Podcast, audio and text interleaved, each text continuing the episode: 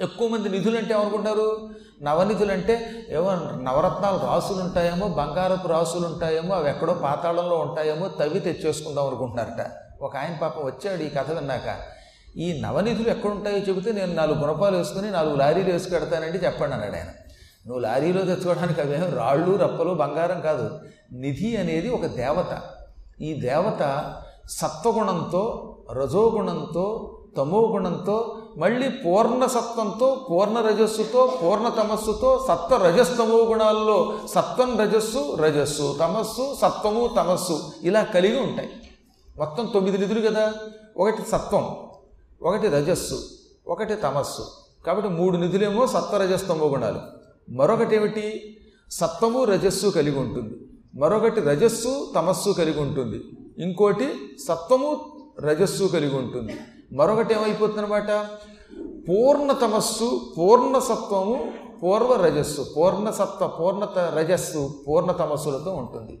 ఈ విధంగా ఒక్కొక్కటి ఒక్కొక్క గుణంతో తొమ్మిది నిధులు ఉంటాయి ఈ నిధులకి దేవతలు ఉంటారు ఈ దేవతలని మనం ఉపాసిస్తే వాళ్ళు మనల్ని చూస్తారు. చూస్తే ఆ నిధి యొక్క ప్రభావం మన మీద పడుతుంది. పడితే మనకి సంపదలు వస్తాయి. అంతే శంఖం అంటే శంఖం రూపం పెడితే పద్మం అంటే తామర పువ్వు పెడితే అదేం నిధి కాదు. నిధి ఒక దేవత. ఈ ఉపాసన ఈ తొమ్మిది దేవతల యొక్క ఉపాసన కలిపితే పద్మిని విద్య అంటారు.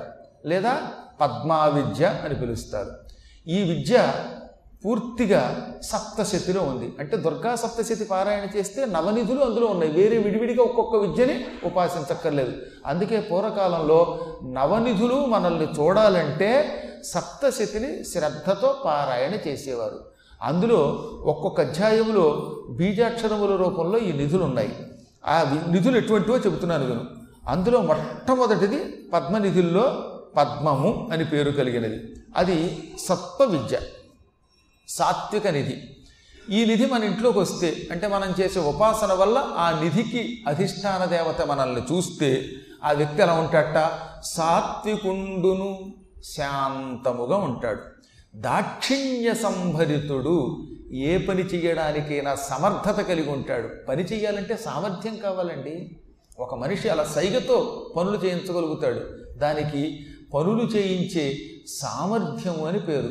ఆ సామర్థ్యం మొట్టమొదటి నిధి పద్మనిధి మనల్ని చూస్తే వస్తుంది. ఆ పద్మనిధి సాత్విక నిధి. దీనివల్ల ఏమవుతుందన్నమాట మనకి? బంగారం వెండి ఎత్తడి ఇలాంటి వస్తువులు బాగా సమృద్ధిగా ఉంటాయి. ఆ తర్వాత ఈ వ్యక్తి ఏం చేస్తాడు? ఈ సంపదలు రావడం వల్ల సత్వగుణం ఉండడం వల్ల పనులు చేయడానికి సామర్థ్యం ఉండడం వల్ల సామర్థ్యమునకు తగిన బంగారం వంటి సంపదలు ఉండడం వల్ల తివిరి విలుచు అమ్ము యజ్ఞములు చేయు చేయించు అర్థమిచ్చి గుళ్ళు చెరువులు కట్టిల్చు కమరు మిగుల. ఎంత డబ్బు వచ్చింది కదా అని వేస్ట్ చెయ్యట. సత్వగుణ ప్రధానమైన పద్మనిధి చూడడం వల్ల డబ్బు వచ్చింది. ఈ డబ్బుతో ఆయన ఏం చేస్తాట? మంచి వస్తువులు కొంటాడు అమ్ముతాడు. వ్యాపారం చేస్తాడు ధర్మంగా చేస్తాడు. యజ్ఞములు చేస్తాడు చేయిస్తాడు. తర్వాత ఇతరులకు దాన ధర్మాలు చేస్తాడు. తన సంపాదనలో కొంత భాగం గుళ్ళు కట్టిస్తాడు గోపురాలు కట్టిస్తాడు చెరువులు తవ్విస్తాడు ఆసుపత్రులు కట్టిస్తాడు. అంటే నా అనుమానం ఏంటంటే హరిప్రసాద్ గారిని ఖచ్చితంగా ఈ పద్మనిధి పట్టుకుని ఉంటుంది. అందుకే ఆయన సంపద అలా ఉపయోగపడుతుంది. మీరు ఇందులో చూడండి. పద్మాకర్ గారు ఏదన్నా వేళాకోళానికి చెప్పరని తెలుసు కాబట్టి వందో పద్యంలో చెప్తారు ఈ ఈ పనులు చేశారు అంటే వాళ్ళని పద్మనిధి పట్టుకుందని.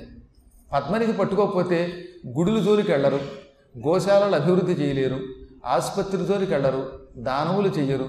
అది పట్టుకుంటే ఏం చేస్తారో చెప్పారు. చెప్పారు కాబట్టి నేను మీకు ప్రత్యేకంగా ఏం చెప్పాలి? మీరు కూడా నా మాటలో సత్యం ఉందని ఒప్పుకున్నారు కాబట్టి చప్పట్లు కొట్టారు.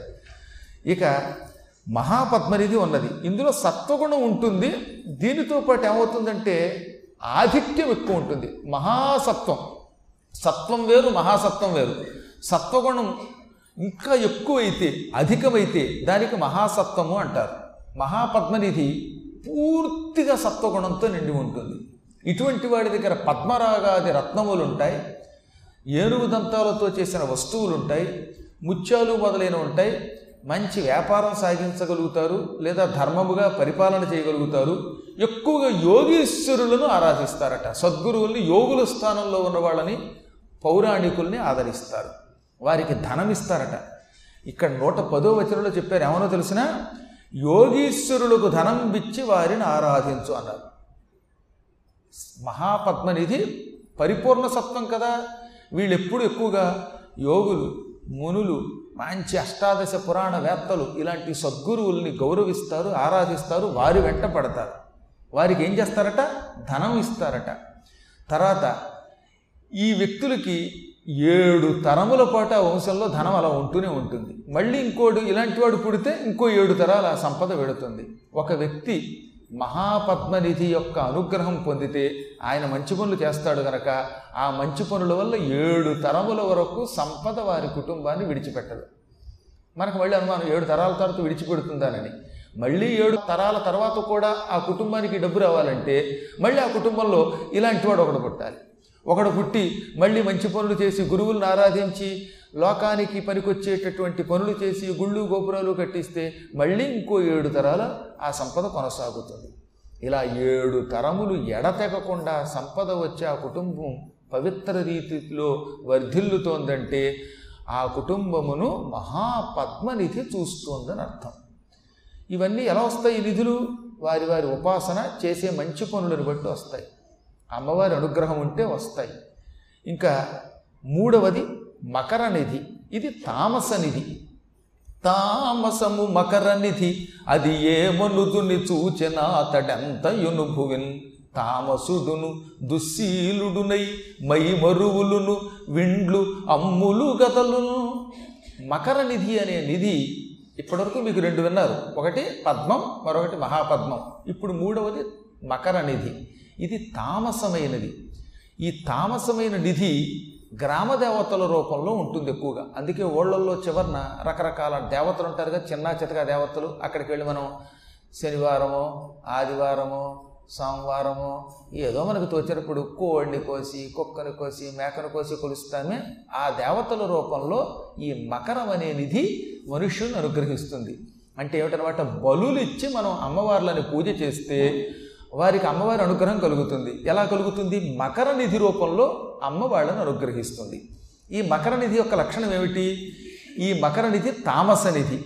ఇది మనిషిని పట్టుకుంటే మానవుడు తమోగుణ ప్రధానుడు అవుతాడు మూర్ఖత్వంతో ఉంటాడు. అందుకే ఆదివారం అప్పుడప్పుడు కొన్ని చోట్ల బలుడిచ్చి తెగ తాగేస్తారు. తాగేయడం మాంసం తినేయటం కోసి పారేయటం. ఆ గుణం ఎందుకు వచ్చిందంటే వాడిని తామస నిధి పట్టుకుంది గనక. వాడు కొంచెం దుశ్శీలుడు కూడా అవుతాడు. ఎప్పుడైతే తాగి తందనాలాడి మాంసం తిని బలిచ్చి అమ్మని పూజించాడో అప్పుడు అమ్మవారు కేవలం తమోగుణం ఇస్తుంది. ఈ తమోగుణం వల్ల తాగి తందనాలాడి డ్యాన్సులు చేయడం మొదలెడతాడు. ఇష్టం వచ్చినట్టుగా పాడతారు. కొన్ని చోట్ల మీరు చూసారో లేదో అమ్మవారి జాతరల్లోనూ తీర్థాల్లోనూ ఈ డిస్కో డాన్సులు పెడతారు. పిచ్చి పిచ్చి డాన్సులు పెడతారు. ఎందుకు పెడతారంటే ఈ తామస నిధి పట్టుకుంది అందుకే ఉపాసనలు ఎప్పుడూ సాత్వికంగా చేయాలి. మొదటి రెండు నిధులు ఎంత సాత్వికమో చెప్పారా? మొదటి నిధి యజ్ఞాలు చేయిస్తోంది దానములు చేయిస్తోంది రెండో నిధి యోగీశ్వరుల సేవ చేయిస్తోంది పౌరాణికుల సేవ చేయిస్తోంది దాన ధర్మాలు చేయిస్తోంది. ఆ రెండు నిధులు అలా ఉన్నాయి. కానీ మూడో నిధి తామస నిధి మకర నిధి తాగి తందనారాడేలా చేస్తోంది. అందుకే మనం ఎలా ఉపాసిస్తే భగవంతుడు అలా ఇస్తాడు వరం.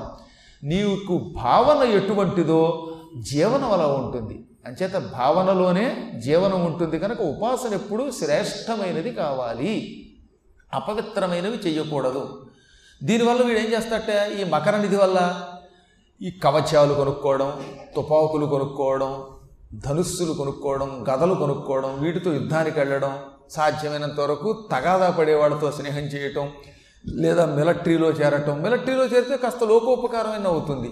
ఈ టెర్రరిస్టుల్లో చేరడం నక్సలైట్లో చేరడం చంపడం చావడం. ఈ విధంగా కయ్యమునన్ తెగటారు. చివరికి యుద్ధంలో చస్తాడు. లేదా ఎవడి చేత? హత్యకి గురవుతాడు. గోండాలు ఉన్నారుగా ఏం చేస్తారు చివరికి వీళ్ళు? ఇప్పుడు ఆ కాశ్మీర్లో టెర్రరిస్టులంతా ఈ తామస నిధి పట్టుకున్న వాళ్ళు దాంతో వాళ్ళు చావడం చంపడం తప్ప ఇంకేం చేయరు. ఎంతసేపు చంపడమేనా? పోరాటమేనా?